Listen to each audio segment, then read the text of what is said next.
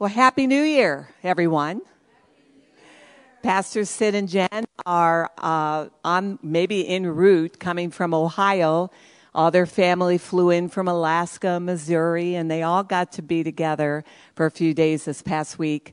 So um, he extends and says, a blessed, healthy, and joyful new year to everyone. Amen. So take that. Take it. Just take it. It's a great blessing. Amen.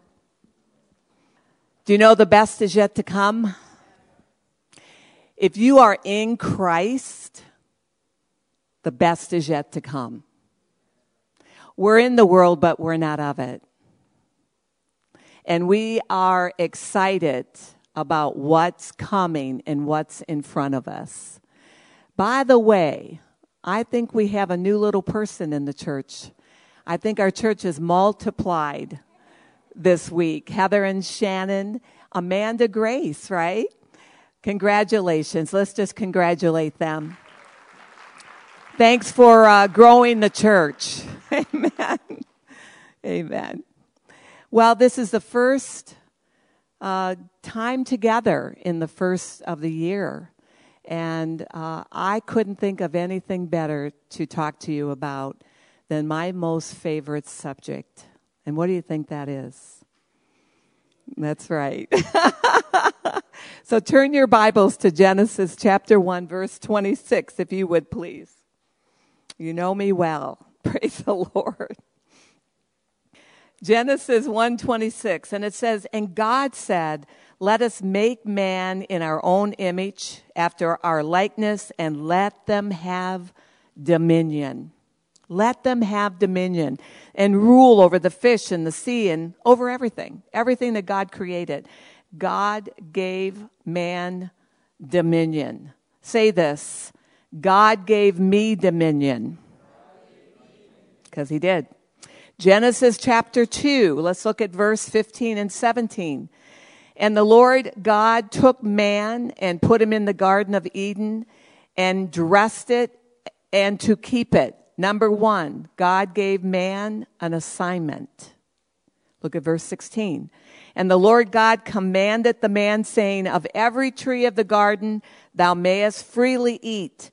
Number two, he gave him a commandment. Look at verse 17. But of the tree of the knowledge of good and evil thou shalt not eat of it, for in the day that thou eatest thereof thou shalt surely die. Number three, God gave man choice. Why did God give man choice? Because love always gives choice. Satan, his operation is control and manipulation. He comes to steal, kill, and destroy. There is not one good thing in him.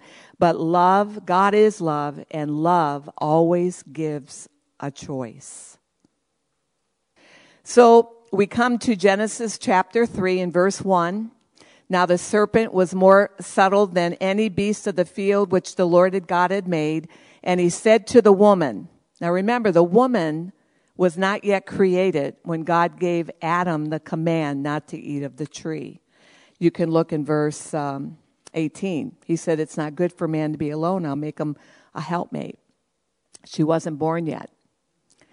So now the serpent is coming to Eve and says to the woman, Has God really said? See, this is what the serpent does to each and every one of us. He asks a question Did God really say that to you? What he does is he brings into question the very integrity of God's word in your heart. He's very good at that. Eve didn't hear it firsthand from God, the command. Adam did. So she heard it secondhand. And herein is the danger of not spending personal time with the Lord in the Word of God to hear His voice for you and the direction of your life. It's not about hearing from the pulpit.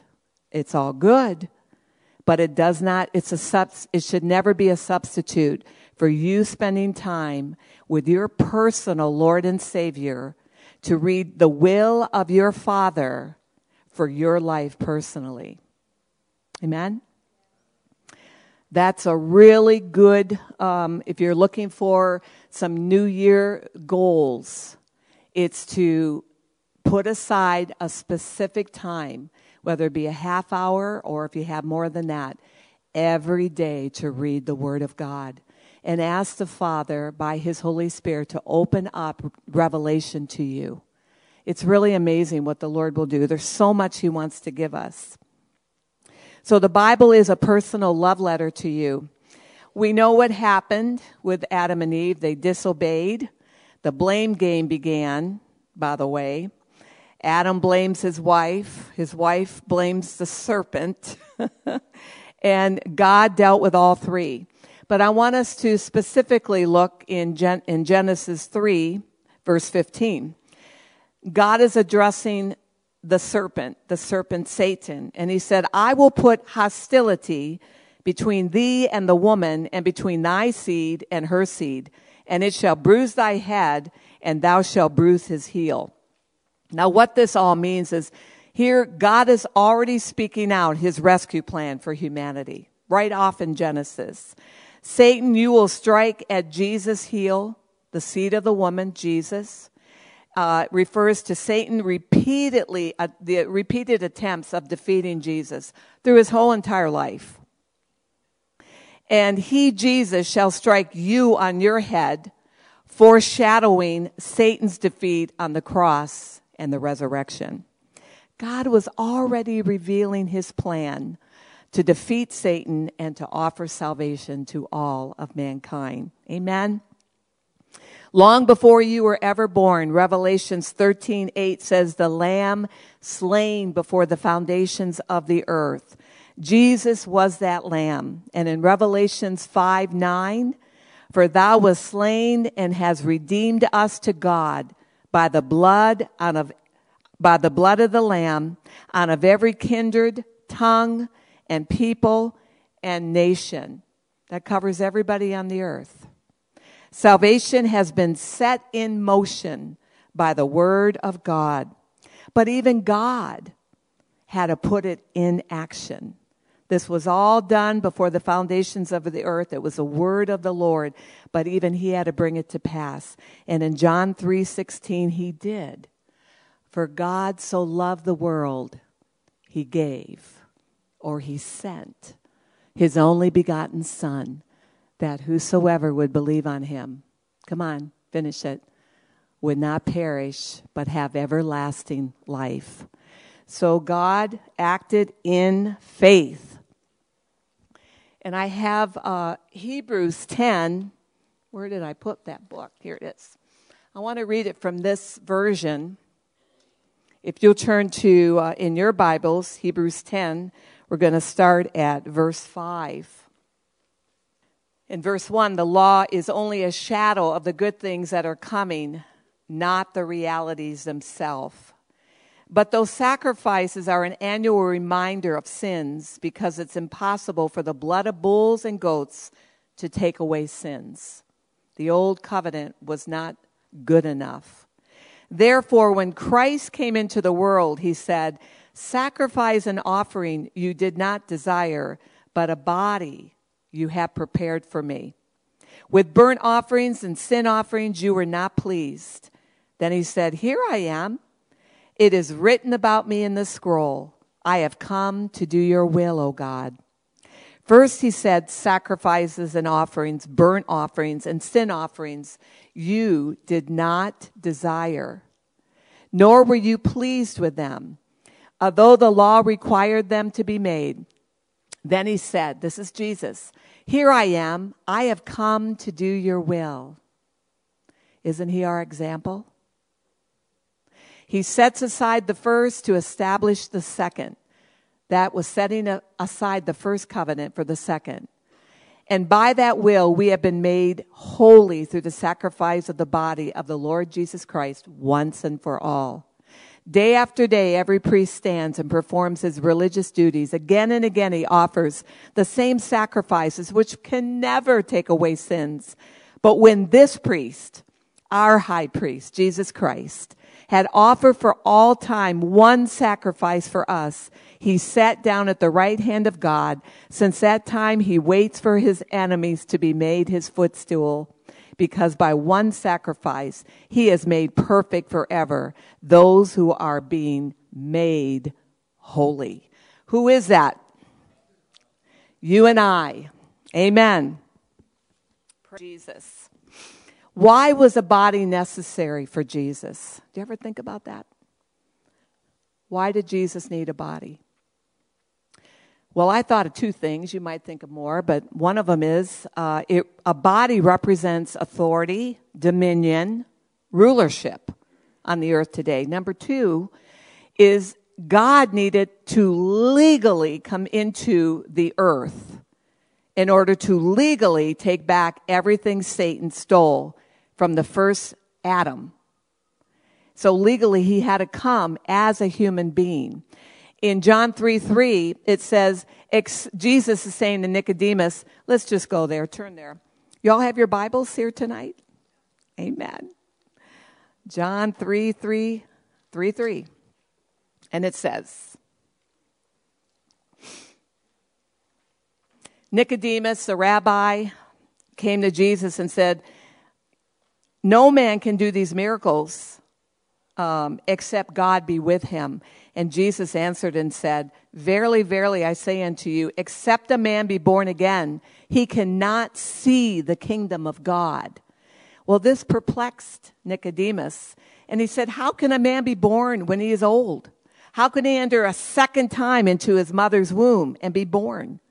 Jesus said, Verily, verily, I say unto you, except a man be born of water and of blood, or and of the Spirit, he cannot enter into the kingdom of God. That which is born of the flesh is flesh, and that which is born of the Spirit is spirit.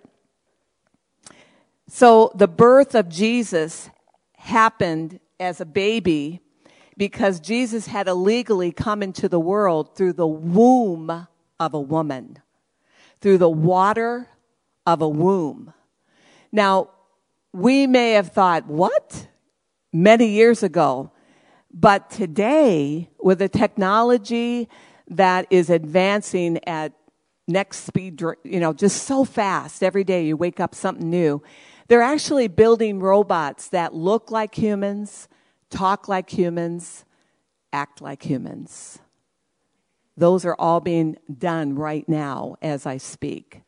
The day is coming where you can buy a robot that's like a human. But those humans, those robots will never be able to be redeemed. They never can be saved because they never came legally into the earth through the womb of a woman, the water of a woman. Amen? So enters the birth of Jesus. And we've just come from this season of Christmas where Christians all over the world celebrate the day that Jesus was born.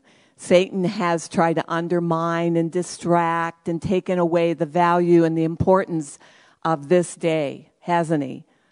He's brought in a lot of distractions. However, for 2,000 years, uh, it still speaks on the night that Jesus Christ was born a baby. Amen.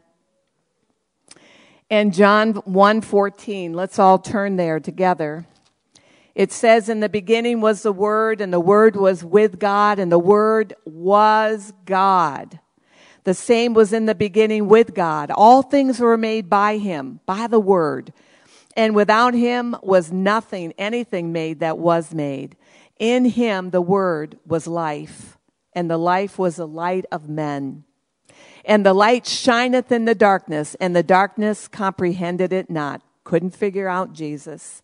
He was not that light, but was sent to bear witness to the light. This is speaking of John the Baptist.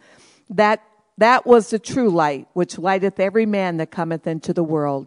He was in the world, and the world was made by him, and the world knew him not. But as many as received him, to him, to them gave he power to become the sons of God, even to them that believe on his name. And the word became flesh and dwelt among us, and we beheld his glory, the glory of the only begotten of the Father, full of grace and truth. In verse 29, John the Baptist, seeing Jesus, said, Behold, the Lamb of God, which taketh away the sins of the world. You know, Jesus was not created um, an adult like God created Adam. And I've meditated on the life of Jesus, and the 30 years are very silent in the Word. But we know some things, you know, when he was in the temple at 12 years old, it says that he grew and developed in stature and wisdom. I think about the importance of him starting off as an infant in the womb of a mother and going through all the stages of development an infant, a baby, a toddler, uh, an adolescent, or child, and an adolescent, and a young adult, and then a full human being, a full man. Why did Jesus do it that way? Well, Jesus, 1 Corinthians 5:21 says that he had to fulfill all righteousness. Jesus was our perfect example no matter where your stage of life is. Isn't that good news? Glory to God. Praise the Lord. God became a human in Jesus Christ. The incarnation, God in flesh, Emmanuel, God among us. John 1:14, that's John 1:14 for all you LTS students out there. he did not have a sin nature. He took on a human nature. He was a complete sinless human personality. Jesus is the eternal God who became flesh and blood. The incarnation was the uniting of the divine and the human into one being, one person, the Lord Jesus Christ, fully God and fully man. Hallelujah. Let's turn our Bibles to Philippians chapter 2. You know, we're all sitting here and all these scriptures we're saying yes and amen to. Do you know why you believe what you believe? Can you explain why you believe what you believe? Super important that you do. Philippians 2, we're going to look at verse 5. Let this mind be in you, which was also in Christ Jesus, who, being in the form of God, the very nature of God, thought it not robbery to be equal with God, but made himself of no reputation, and took upon him the form of a servant and was made in the likeness of man. And being found in the fashion as a man, he humbled himself and became obedient, even unto death, even the death of the cross. This was a thought and decided long before the foundations of the earth, long before you were born again. This was the greatest expression of the Father's love for each one of us. God emptied himself into all of humanity. He became the God man. God poured into man, he emptied himself into us. You know, we, we think that he emptied himself of the glory of heaven, but he really emptied himself into you.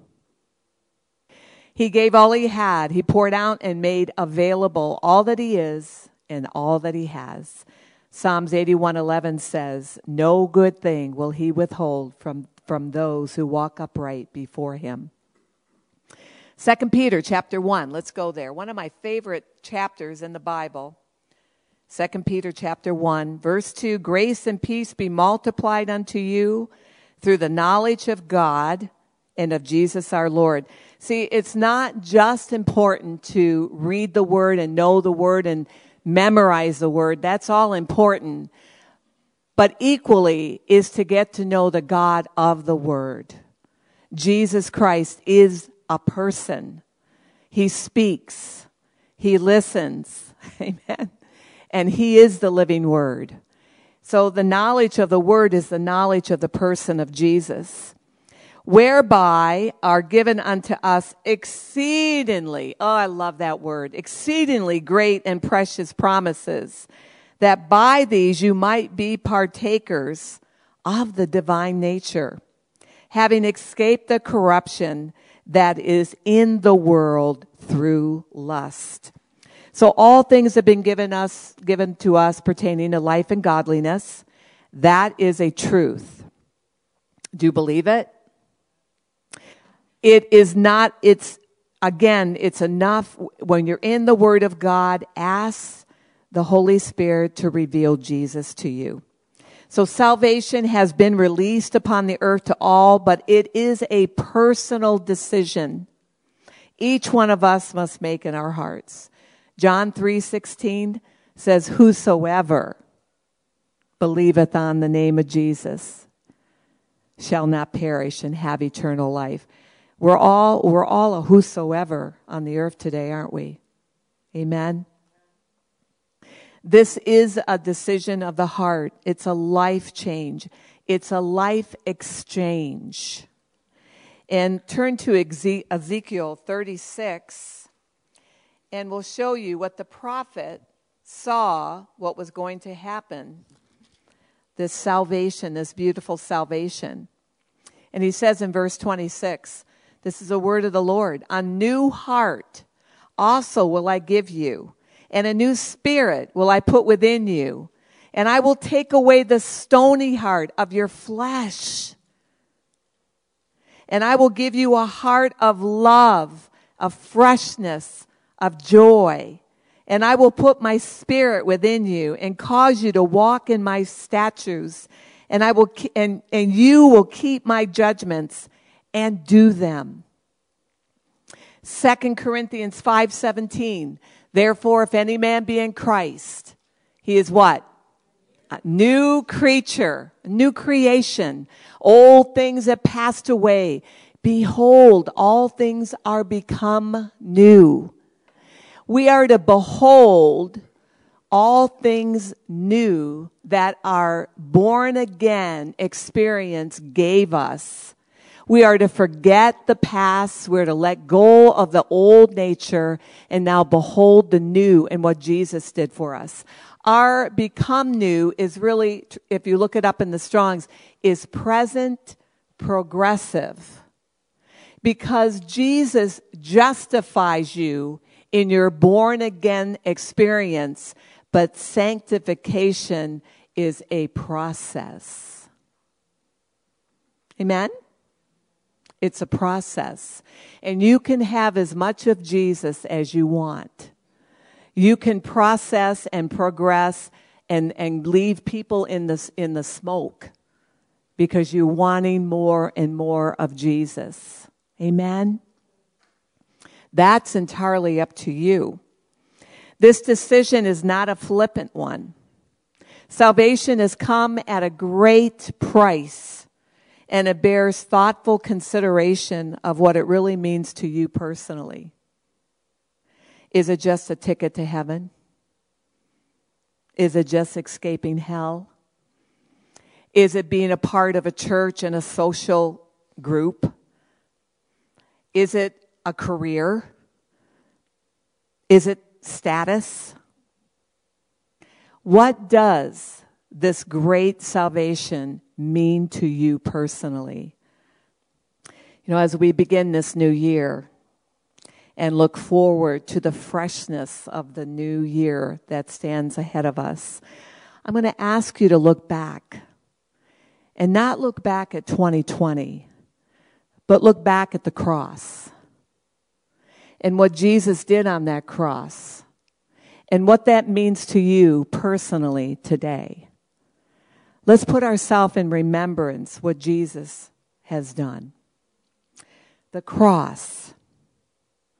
It's hard to imagine a more hideous form of capital punishment that happened in the days of the Roman Empire. The scourging, the loss of blood, the shock from the pain that it produced, the intense agony ending at last in suffocation, cardiac arrest, or loss of blood.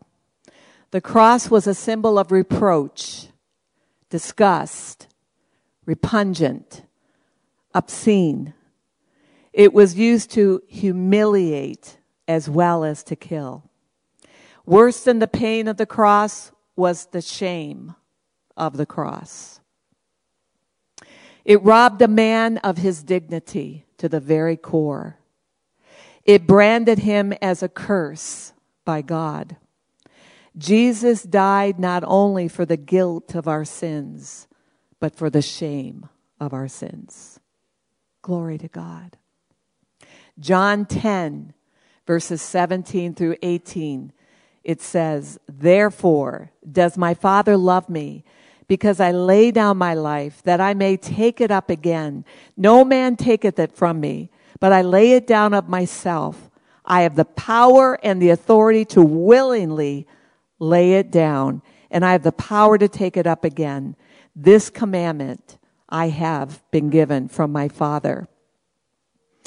Let's look at what the cross has done for you and I. Isaiah 53. Let's turn there. Isaiah 53 6. This is all about Jesus. It is a description of Jesus. Surely he bore our griefs and our sorrows. He, and we did esteem him stricken and smitten of God and afflicted. He was wounded for our transgressions. He was bruised for our iniquities. The chastisement of our peace was upon him, and with his stripes we are healed. All we like sheep have gone astray. We have turned everyone to his own way, and the Lord has laid on him the iniquity of us all. He was oppressed, he was afflicted, yet he opened not his mouth. He was brought as a lamb to the, sla- the slaughter, and as a sheep before his shears is dumb, so he opened not his mouth. Yet it pleased the Father to bruise him. He has put him to grief. When thou shalt make his soul an offering for sin, he shall see his seed, and he shall prolong his days. He shall see the travail of his soul, and shall be satisfied. By his knowledge shall my righteous servant justify many, for he shall bear their my iniquity. Therefore, because he has poured out his soul unto death, he was numbered with the transgressors, and he bared the sin of many, and he made intercession for the transgressor. Do you put yourself in these scriptures and these verses and see what Jesus did for you personally? Turn to Hebrews, if you would please, chapter 9. We're going to look at verse 26. Jesus should become more and more dear to each one of us as every day goes by. As we're seeing the world fall apart, as we're seeing the end of days, we're seeing the book of Revelations being opened before us. Our faith and what we really believe in the Lord Jesus Christ should become more and more precious to each one of us.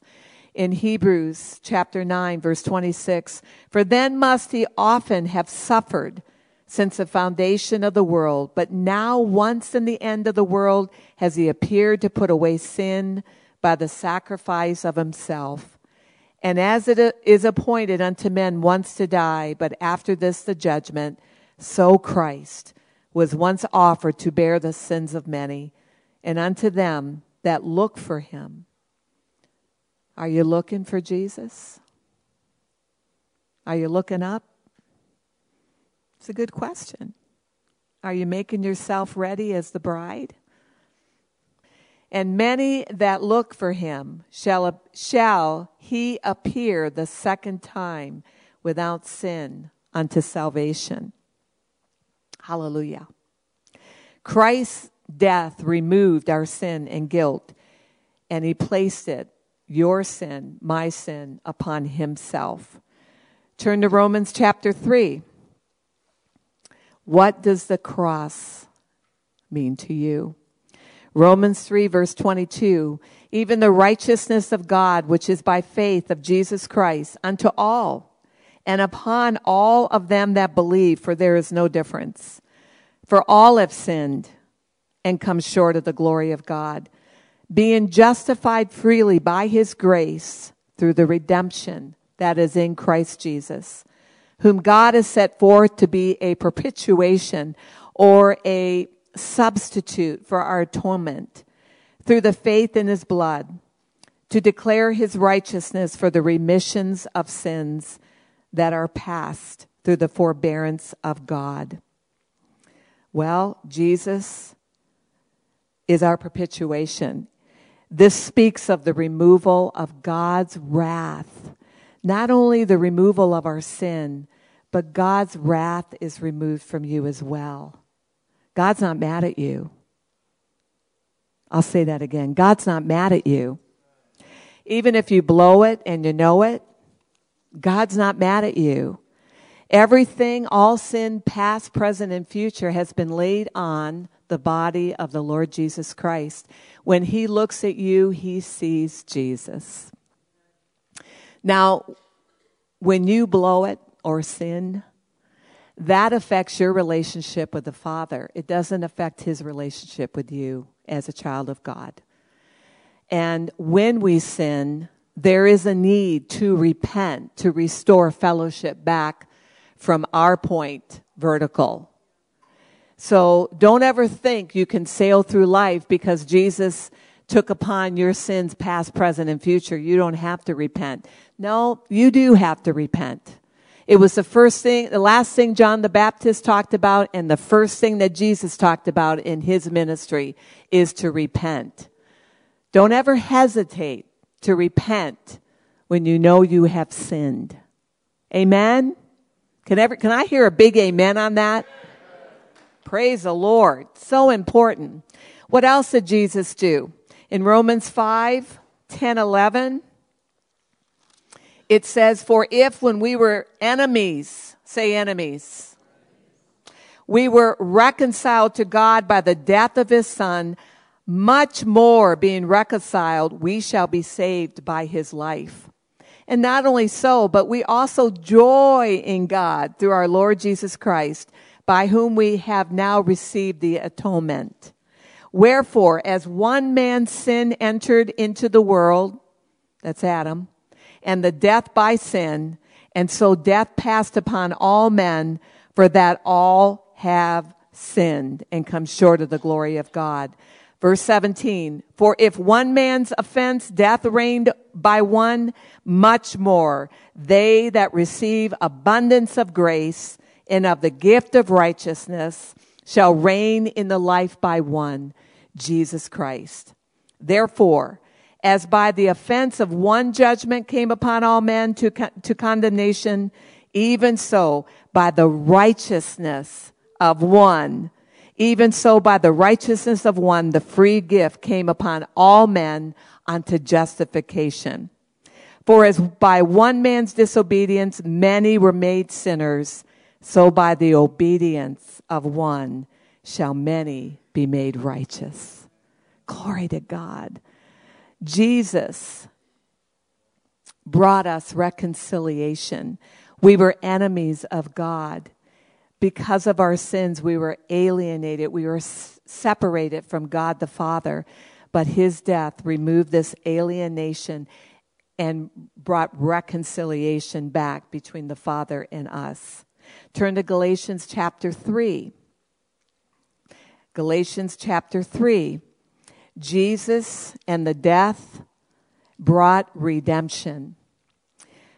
Galatians 3:13 Christ has redeemed us from the curse of the law being made a curse for us. And I like to make it very personal and say for me. He was made a curse for me.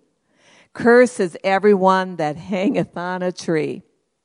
Romans 3:24 and it says wherefore the law was our schoolmaster to bring us to Christ that we might be justified by faith but after that faith has come, we are no longer under the schoolmaster, for you are all children of God by faith in Jesus Christ.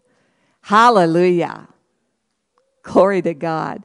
Because of our, because uh, what Jesus did for us, we are now justified as a gift by his grace through the redemption which is in Christ Jesus. Turn to 1 Peter. 1 Peter chapter 1. We're going to look at verses 18 and 19. 1 Peter chapter 1, verse 18 and 19. For inasmuch as you know that you were not redeemed with corruptible things as silver and gold from your vain conversation received by tradition from your fathers. See, tradition of men make the word of God of none effect. Amen.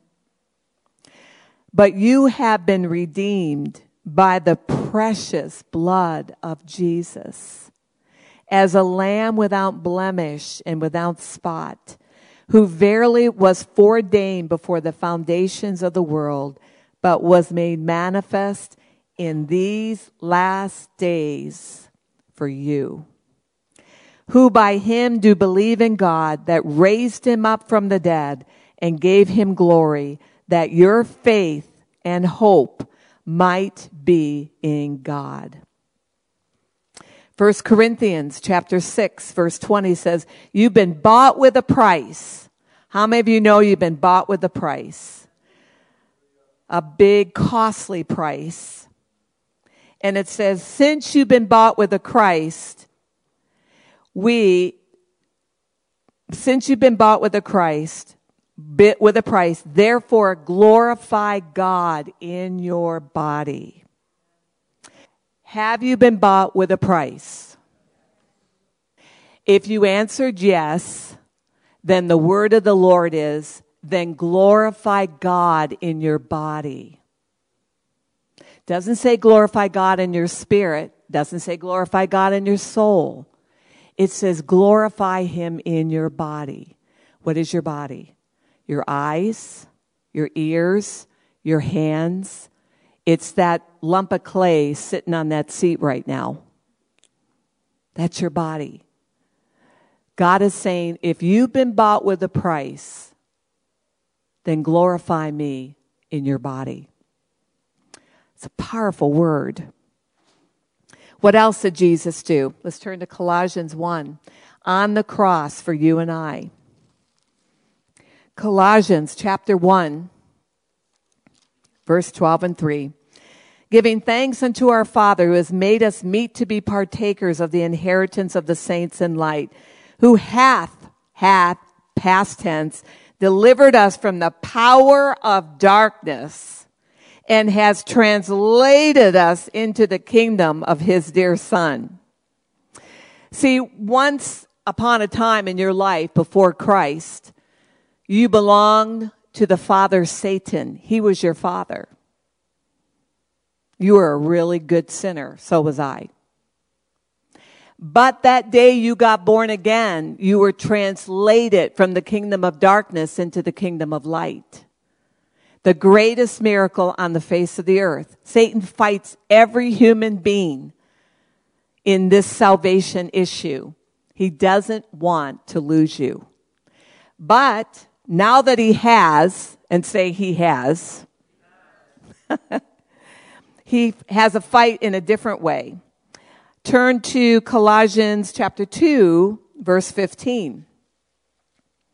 And having spoiled principalities, having disarmed principalities, having defeated, de-teeth, de-everything, Jesus de everything the devil, principalities, powers, rulers of darkness, spiritual wickedness in high places, and he made a show of them openly. He shamefully displayed his trophy of defeating Satan and all of the demons of hell and triumphing over them. Jesus did that for you. Amen. In Luke 10 19, he said, I give you, say that's me, power and authority over all the works and power of the enemy. Now, is Jesus a liar? Is this scripture true? Did he give you power and authority over all, everybody say all, all the works of the enemy? Yes, he did. So if Satan is defeated, he is a defeated foe. He's powerless, has no authority. Why is he messing with you? Would you like to know the answer to that? Because you're the one with the dominion. It's more your flesh than really the devil. The devil can come in and exasperate and oppress you and tempt you. He can. He can do all that. But he's just looking to see if you know you have more power than him. He's already shut down. It is really you dealing with your flesh. Say, my flesh. It's you saying no to your flesh, to the lust of the eye, to the lust of the world, to the pride of life. It's you as a human being with dominion saying no. Amen. That'll free you right there. Everybody say no. no. Say it again.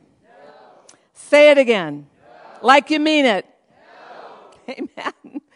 That's your dominion against the enemy. He is defeated. He has no power over you. You are the master of your body. You are the one who calls the shots. You are the one who willfully sins and does not glorify the God who paid a high price for your salvation. You, say me. See, when you take responsibility for your life and you acknowledge that you're the problem, not your mom and dad, not your husband or wife, not your boss, no me. I'm the problem. Now you set yourself up for real freedom, repentance.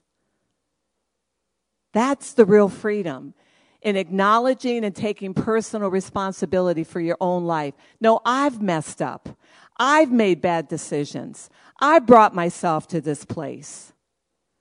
And when you can humble yourself and get yourself to a place like that and repent before a God who's listening to you, seeing all, all the time. Now you allow Him to come into your life and set you free. Amen.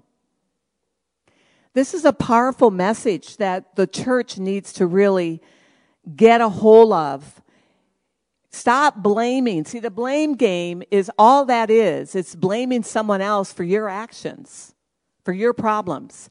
And when you blame someone else, you literally put yourself in a prison cell. You lock the door and you throw that person or those circumstances the key.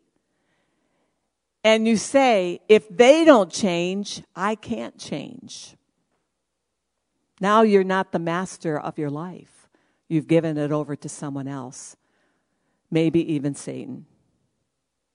Amen or oh me. The truth is, you are free. You're I'm the master of your body. Jesus says, glorify me in your body now that I've paid the price for your freedom. Jesus is our substitute. He died in our place and he took the wrath the penalty of our sins, it was all laid upon him. That's in 1 Peter 2:24. Amen. So Jesus was born, he had to be born of a woman. He died on the cross. He died for you and I. He satisfied the penalty in the Father's heart for all of our sins. Look around. Just look around this church but he died for all the sins of the world. It was all laid upon the cross, the body of the Lord Jesus Christ, and he willingly did that. So now Jesus was born, he died, he was buried. Now what? What? He rose again from the dead, the great resurrection. Jesus said in 1 uh, Corinthians 15 19, if this in this life only, or Paul actually wrote this, if in this life only we have hope in Christ, we are of all men most miserable. But now is Christ raised from the dead, even so in Christ shall all be made alive. Jesus rose from the dead. He is alive and he's alive in me. Say that. He's alive in me. We're not serving a dead God. We're serving a live God. Amen. John 11, 25, 26 says, I am the resurrection and the life. The one who believes in me will live even though they die, and whosoever lives by believing in me will never die. That's your eternal salvation. Do you believe this? Amen. Luke 24, 6 and 7. He is not here. He is, he is risen. Remember how he told you while he was still with you in Galilee, the son of man must be delivered over to the hands of sinners, be crucified, and on the third day be raised again. Even the disciples did not understand this revelation when it happened. 1 Peter 1 3, praise be to the God and Father of our Lord Jesus Christ. In his great mercy, he has given us the new birth into a living hope through the resurrection of Jesus Christ from the dead. 1 Corinthians 15 21 says, For since death came through a man, the resurrection of the dead comes also through a man. Romans 6 5 and 6 says, If, if we have been united with him in death, like his death, we will certainly also be united with him in the resurrection, like his.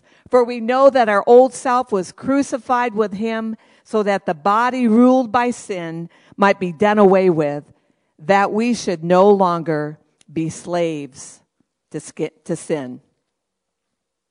Now, John G. Lake, let's turn our Bibles to John 20 if you're going, if you're got your Bibles. Uh, sorry, I'm going to tell you a story about John G. Lake, but let's turn our Bibles to John 20. John G. Lake, have you heard of the man? All right. He um, tells a story of a revelation that really bears witness to me about in John 20, the story of the third day when the tomb, the stone on the tomb was rolled away. And Mary came there and she saw the stone taken away. This is in verse 1. Then she ran and to talk to Jesus, to, to Peter and to Paul and said they, they have taken the stone, they've taken Jesus away. So Peter and John came running toward the tomb. Peter, John came first, but knelt down at, at the entrance of the tomb. Peter went right in and stooping down, John, looking in, saw the linen clothes lying there. Yet he did not enter in. Then came Peter. The napkin that was about his head, not lying with the linen clothes, but wrapped together in place by itself.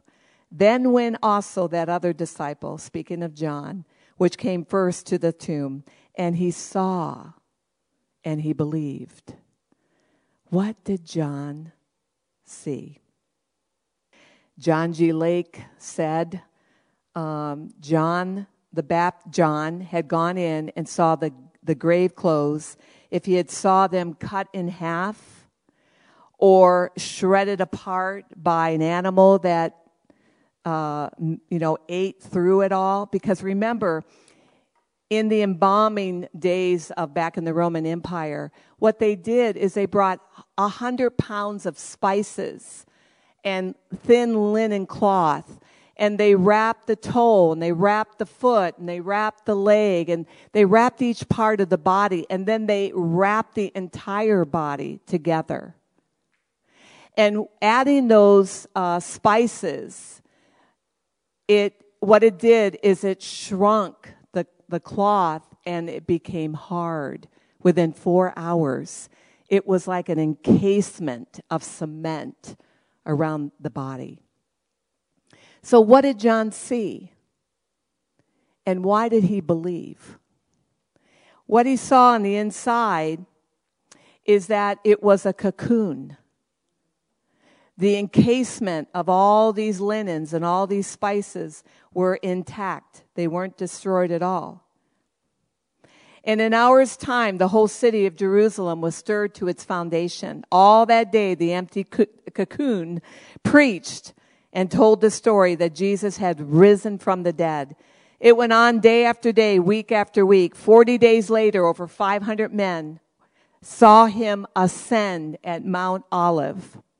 There was no other subject talked about more, more than this. Then 50 days later, another staggering thing happened. The mighty rushing wind of the Holy Spirit filled 120 men and women as they began to speak in tongues, glorifying God, telling of the resurrection of Jesus. Peter speaks out, and 3,000 Jews get saved. Ananias and Sapphira, remember the ones who pronounced the death of Jesus? Could they have stopped this whole thing by saying, we have the body of Jesus. We stole it. Do you know that that story was spoken out and still to this day believed by some Jews? But they never raised their voice. They never said that because in their heart they knew that Jesus truly was raised from the dead. Amen. So, so all these 2,000, 5,000 get saved, including the Jewish priesthoods. The Bible says that the whole earth was turned upside down. Then they had Peter and John arrested. Now turn to Acts. Hallelujah. Book of Acts, we're going to look at verse 3. Peter and John are telling the story of Jesus. So many people are getting saved, and turning everything upside down in Jerusalem. Now, in verse 3, chapter 3, verse 6, Peter said to this lame man, Silver and gold have I not, but such as I have I give thee. In the name of Jesus Christ of Nazareth, arise up and walk. And immediately he stood up on his feet, and his ankles received strength. Everybody was giving God all the glory. And they said, well, they started bowing before Peter and John, and they said in verse 12, Why marvel at this? Why do you look so earnestly on us, as though by our power or holiness we've made this man walk? The God of Abraham, Isaac, and Jacob, the God of fathers, has delivered, has glorified his son Jesus, whom you have delivered up and denied in the presence of Pilate.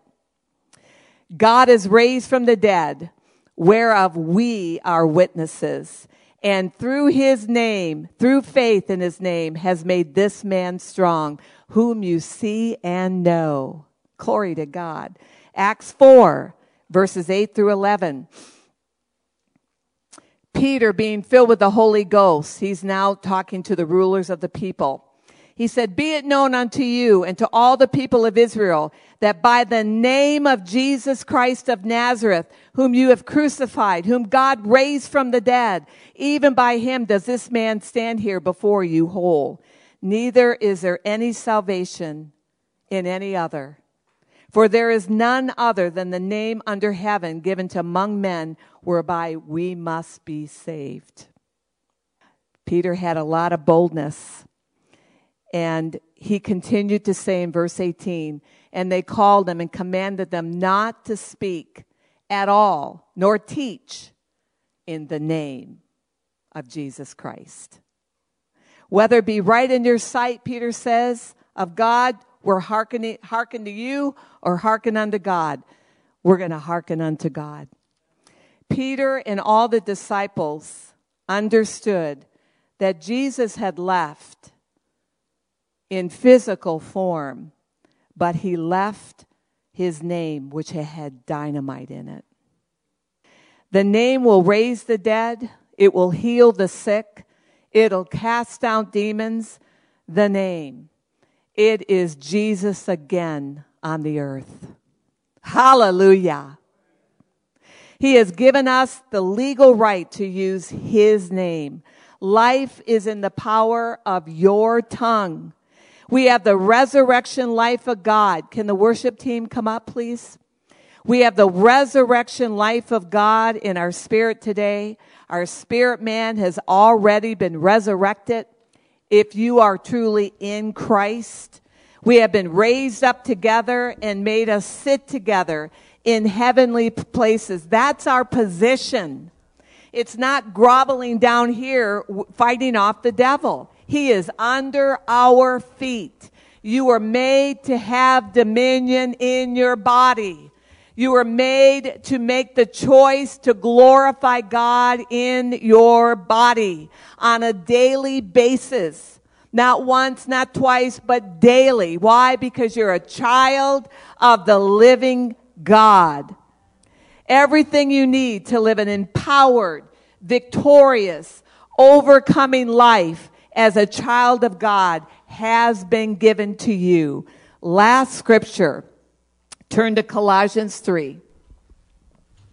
It's already been given. You don't have to look around or think you got to get filled up. You're already filled with everything that you need to walk in victory.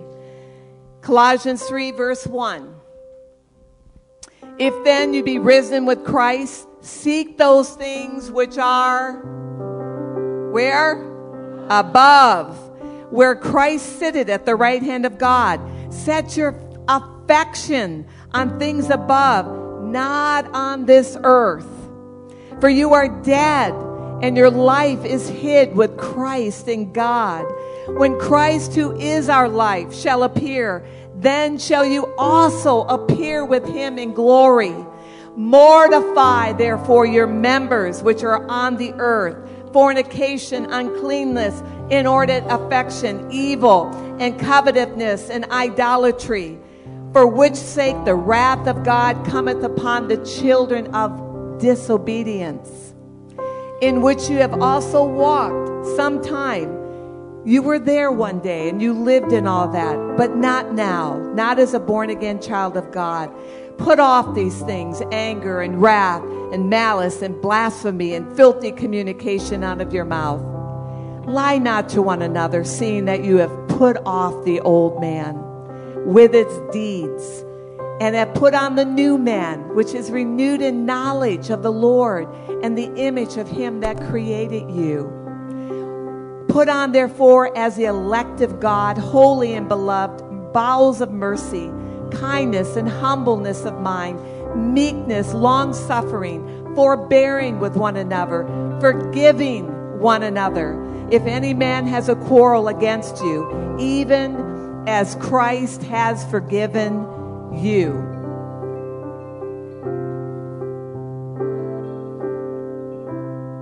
And above all these things, put on charity, which is the bond of maturity. And let the peace of God rule in your heart.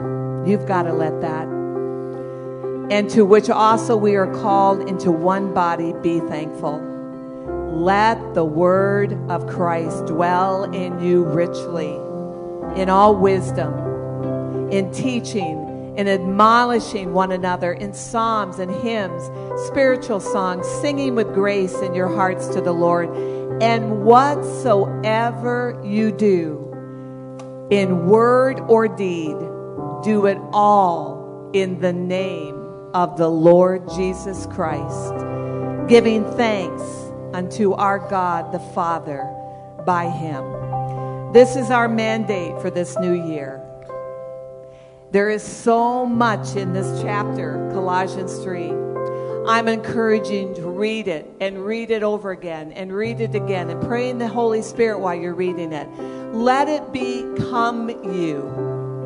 Let it become the new you. Putting off the old man, the body of flesh, and putting on that glorified body, the body that glorifies Jesus in word and in deed.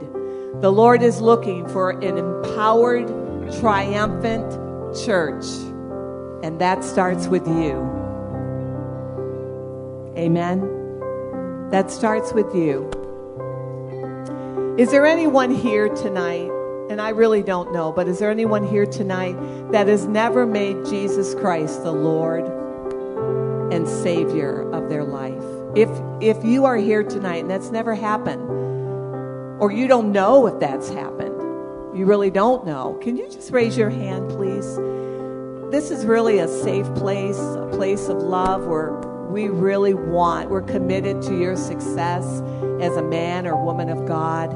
We want to see you walk in the goodness of the Lord.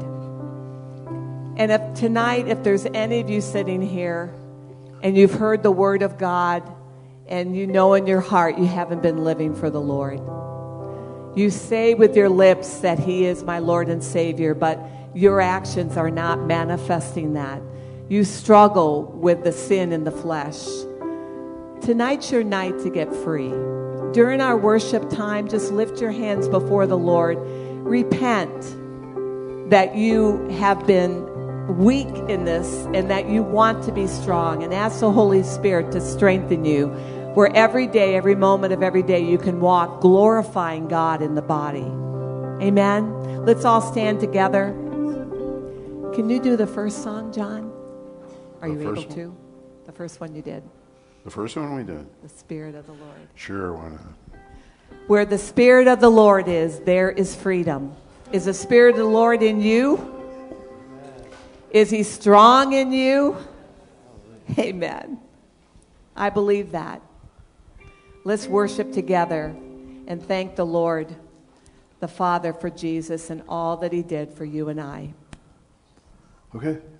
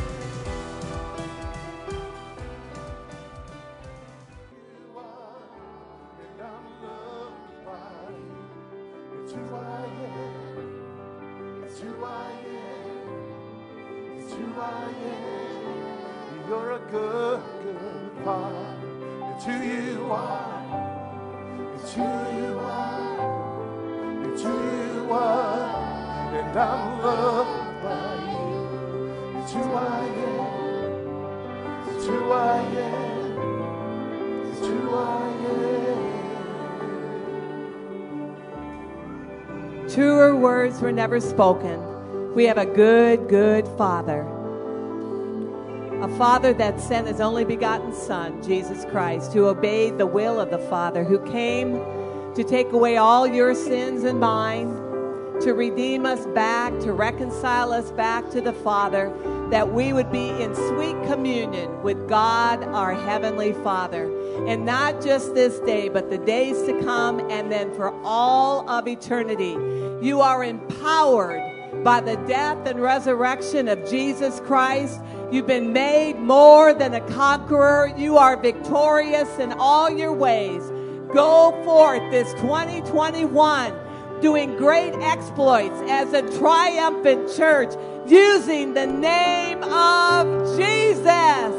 Hallelujah. Glory to God. Thank you, Lord Jesus. Be blessed. We have time downstairs with a little bit of food for fellowship. Come and join us. God bless you, each and every one. Thank you for coming. We appreciate it.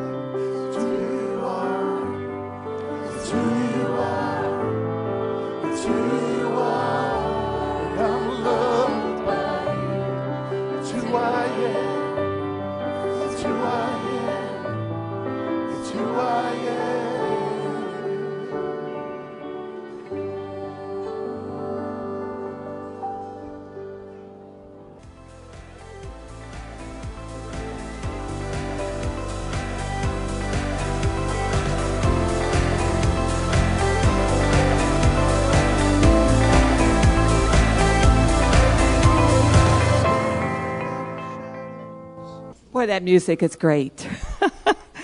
Welcome and good evening, everyone. Welcome to Church of the Word International. Glad you're all here tonight. Praise the Lord. Do you know that we are living in the afterglow of the greatest battle ever fought in the history of mankind? And that battle is when Jesus Christ defeated Satan uh, at Calvary on the cross. Amen. And we live in that. Psalms 47 is a great psalm. It starts off, Oh, clap ye hands, all ye people. Shout for God with a voice of triumph. For the Lord Most High, He is so awesome. He's a great King over all the earth. He shall subdue the people under us. Praise the Lord. And the nations under our feet. God is got up with a shout, and the Lord with the sound of a trumpet. That's our future, by the way. Sing praises to God. Sing praises. Sing praises to our King. Sing praises four times in one scripture. God is saying, sing praises. And do you know that's for you, not for him? How many of you know that? When you sing praises, it's a spiritual weapon that Satan hates. You create an atmosphere where God can inhabit and bring victory into your life. For God is the king of all the earth. Sing praises with understanding. God reigns over all the heathen. God sitteth on the throne with his holiness. He is greatly exalted. Well, let's stand together tonight as family here at Church of the Word and let's exalt our God together. Give him all the praise and all the glory, for he is certainly worthy of it. Amen.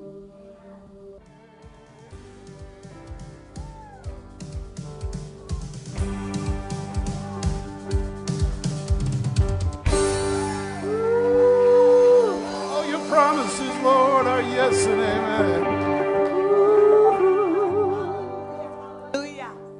Yes, where the Spirit of the Lord is, there is freedom. Jesus is alive. He's alive in me. Say that. Jesus is alive in me. Glory to God. We thank you. Father, we just bless you. We exalt you. We glorify you. We lift you up. We say, Bless the Lord, O my soul, and all that is within me. Bless his holy name. Bless the name of the Lord and forget not all his benefits. What are some of his benefits? He's forgiven me of all my sins. Has he forgiven you of all your sins, all iniquity? He's redeemed your life from destruction, from the pit of hell. He's healed you of all your sicknesses and diseases, and he fills your mouth with good things so that your youth will re- be renewed as the eagles. So much more. Father, we just thank you for tonight, our time together that is blessed, filled with your anointing. We thank you that our hearts are open to receive your word tonight, Father. We thank you that our ears are open to receive the revelation that you have for me personally. Jesus, we give you all the praise and glory, for you are deserving of it all. In Jesus' name. Well, one way we love God is by loving one another. Turn to your neighbor and say, I'm so glad you're here. Can I have everyone who is going to Citygate, Lancaster, or Columbia to come on up here and stand for a few minutes? All of you who are coming, come on up. come on up. We've got Lancaster, Columbia, we've got Mims downstairs, somebody else is down there. So come on over close by, everybody. This is our local ministry for those of you who don't know that. Uh, we go once a month to Lancaster and Columbia where we feed the poor. In Columbia, we bag our lunches, which Mim and Cindy are very faithful in doing every single month. We're very grateful for that. And God has been faithful to bless our local ministry. There's never been a time that we haven't had at least one person get saved. At one, one, amen. One Saturday there was actually five. So this is a, a local ministry that uh, God is involved in, and we really encourage you to be a part of that. If you've not ever come out, there'll be a sign up sheet for February's. And we really encourage you to get your feet wet, get out of your box, and be the feet on the sidewalk. Um, it's been life changing for a lot of people who have uh, been continually going. Greg, thanks for the first time coming. We appreciate it. So, um, yeah, amen. See? Alex, I'm going to ask you to pray for everybody. Yep. Okay. Amen. All right. Well, uh, for us, For all of us, oh, yeah. for all of us. All right. Well, Father God, I just thank you for bringing us here today and giving us a chance to be able to go out and minister to people. You know, it, it, it is nerve wracking the first couple of times to go talk to people, but every time it just gets better, and the more you do it, just it's it, it it gets better. He, there's no words to describe how, how awesome it is. Um, so, Lord, I just ask you to bless our time once we go out and the prayers that we get in for going out and praying and talking to people. I just, I just thank you. So, in Jesus' name, amen. Amen. Thank you all so very much. You know, this is a great commission. You know, we see all the flags that are on this building of all the nations that have been impacted by Church of the Word International. But this is a local mission and it's still the Great Commission where God is sending his people out. There's a lot of people in Columbia and Lancaster that need to hear the good news. Amen. So I really encourage you to sign up for next uh, month. And actually, if you want to come even tomorrow, 11:15 in Columbia, just show up. City Gate. Just put it in your your GPS and just show up. We would love to have you. Amen. So um, the announcements. I hope you all have a bulletin. Did you get one when you came in? This kind of keeps you on top of what's going on here at the church. But we have a foundations class that starts next Saturday. Uh, evening at 5 p.m. So an hour before church, it will be starting downstairs. If you're interested, please see Josh. Josh, raise your hand. And he will, uh, is there a sign up sheet in the back? Deb? No. No. So see Josh if you're interested in signing up for the, the foundation class. Most, most important on this bulletin is right now downstairs is a sign up time for the next uh, foundational home groups. So if you've been attending a home group, you still need to sign up again. And if you want to stay in that home group, sign up in that home group. Um, if you haven't been to a home group, boy, you're missing out. They're so much fun and engaging, and it's like a circle within a circle, a family within a family. So please uh, look at all the different locations, and downstairs, Debbie will have the table and the sign up sheet as well. Coming up January 6th, that's I think Wednesday, there is a big, big thing going on in our government. Probably you're all aware of it. The Senate uh, elections and the electoral uh, college is going to be decided. And this is a very critical day in our government and really in America, which is going to affect our lives in a critical way. I cannot um, encourage you more to be in prayer, praying in the Spirit, and I really would encourage you to be fasting. I'm sure the Lord has led some of you to be fasting right now. That's a humbling before the Lord. It's a crying out before God that God really gets involved in what happens on January 6th. So please uh, be encouraged to be praying for that. Um, amen. Super important. So, uh, Josh, will you come up and receive the tithes and offerings for us? Let's turn to 2 Corinthians 9. It's a section talking about the cheerful giver. Uh, do we get excited about giving tithes? Do we get excited about giving and sowing? Uh, I, I, know oftentimes when when the uh, when it's time to take the offering, there's usually a cheer right behind me uh, from from Gene, and I always that's always encouraging to me. Uh, you know, we, we serve a God who who has set up a law of sowing and reaping, and here he talks about.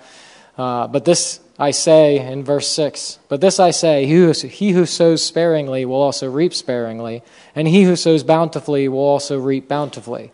So let each one give as he purposes in his heart this purpose in his, in his heart is it's a decision of our will. Uh, not uh, when we're purposing something in our heart, it's not an immediate decision. So if you're feeling, if you're hearing on the radio and there's pressure to give, listen to that inner witness on the inside before you just give to every need out there. Because in the media age that we live in, there are needs good ministries, but across the board. You could, you could give to every ministry out there and never stop giving. Uh, so decide in your heart how you want to sow, not just where you want to sow, but how you want to sow. And let the Holy Spirit lead you in that.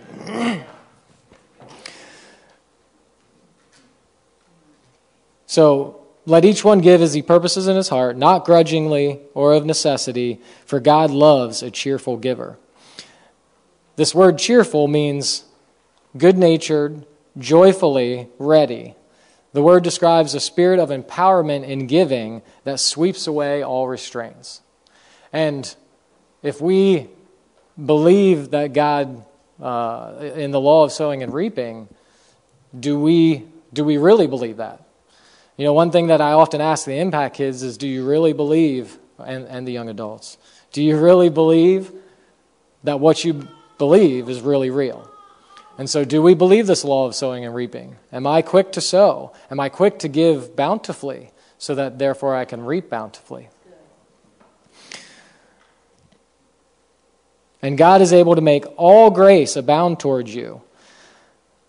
All grace. His grace empowers us to be able to live for Him and, and to, to fulfill His will. And one of His wills is being a giver. And we know that because His love for us chose to give his son. The greatest thing of value that he had was to give his son. You know, it's easy to give the things that we that we don't use anymore. Like there's a food drive happening, and and you, well, this this has been in my cupboard for for a year and a half now. We're probably not going to eat that. Let's give that. You know, that is that is that the kind of attitude that God gave with. Uh, is that the kind of attitude I want to give with? Well, I don't need that anymore, so so I'm going to give this. Um, So he's able to empower us with his grace uh, to make all grace abound toward us. This word abound is, is uh, the, the, the Greek word that's used to superabound, have an excess, greatly surpass, excel. To superabound. Not just abound, but to superabound, to have excess. That's the kind of God that we serve. Moving on to uh, verse 10 Now he who supplies seed to the sower and bread for food, supply and multiply the seed you have sown and increase the fruits of your righteousness.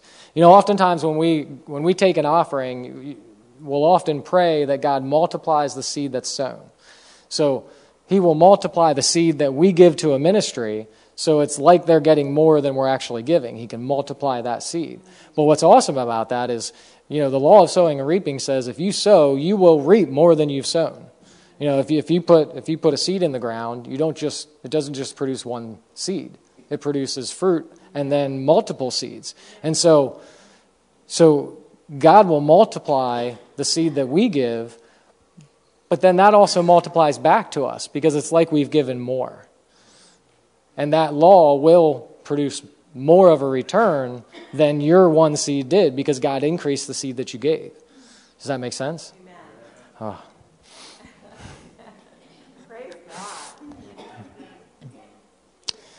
While you are enriched in everything for all liberta- liberality, which causes thanksgiving through us to God. So, it doesn't just apply to money. When, when we sow, the, the ministry that we're sowing to is thankful for that, and they've increased, we've increased, and then we're thankful for that. And so just sowing just produces more thankfulness and praise to the Lord. So as we give, as we sow, let's have a cheerful heart and, and look forward to it and look, look for opportunities. Lord, where can I give next? Where do you want me to give now? How much do you want me to give? What can I do with the seed that you've been blessing me with? Give me more seed that I can be more of a blessing and sow more. Does anybody need an envelope for their giving? Do we have ushers?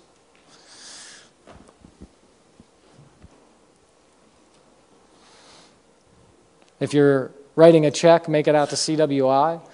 Uh, if you're using credit card, please fill in all the information. If you don't know an amount, we'll pray for an amount. Just leave it blank.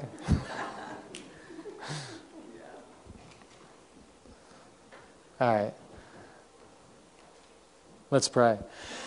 Father, thank you so much. You are such a good God. We thank you that that when we sow into your kingdom that you you just bless us so abundantly father and that you give us more seed to sow let us remember that that you love a cheerful giver and that that we should have an attitude of cheerfulness towards giving just an excitement and an op- looking for opportunities to sow into your kingdom father i thank you for the the seed that is being sowed i ask you to increase and multiply it to the to the church but then also to each one of us father Thank you for it in Jesus' name. Amen. Amen.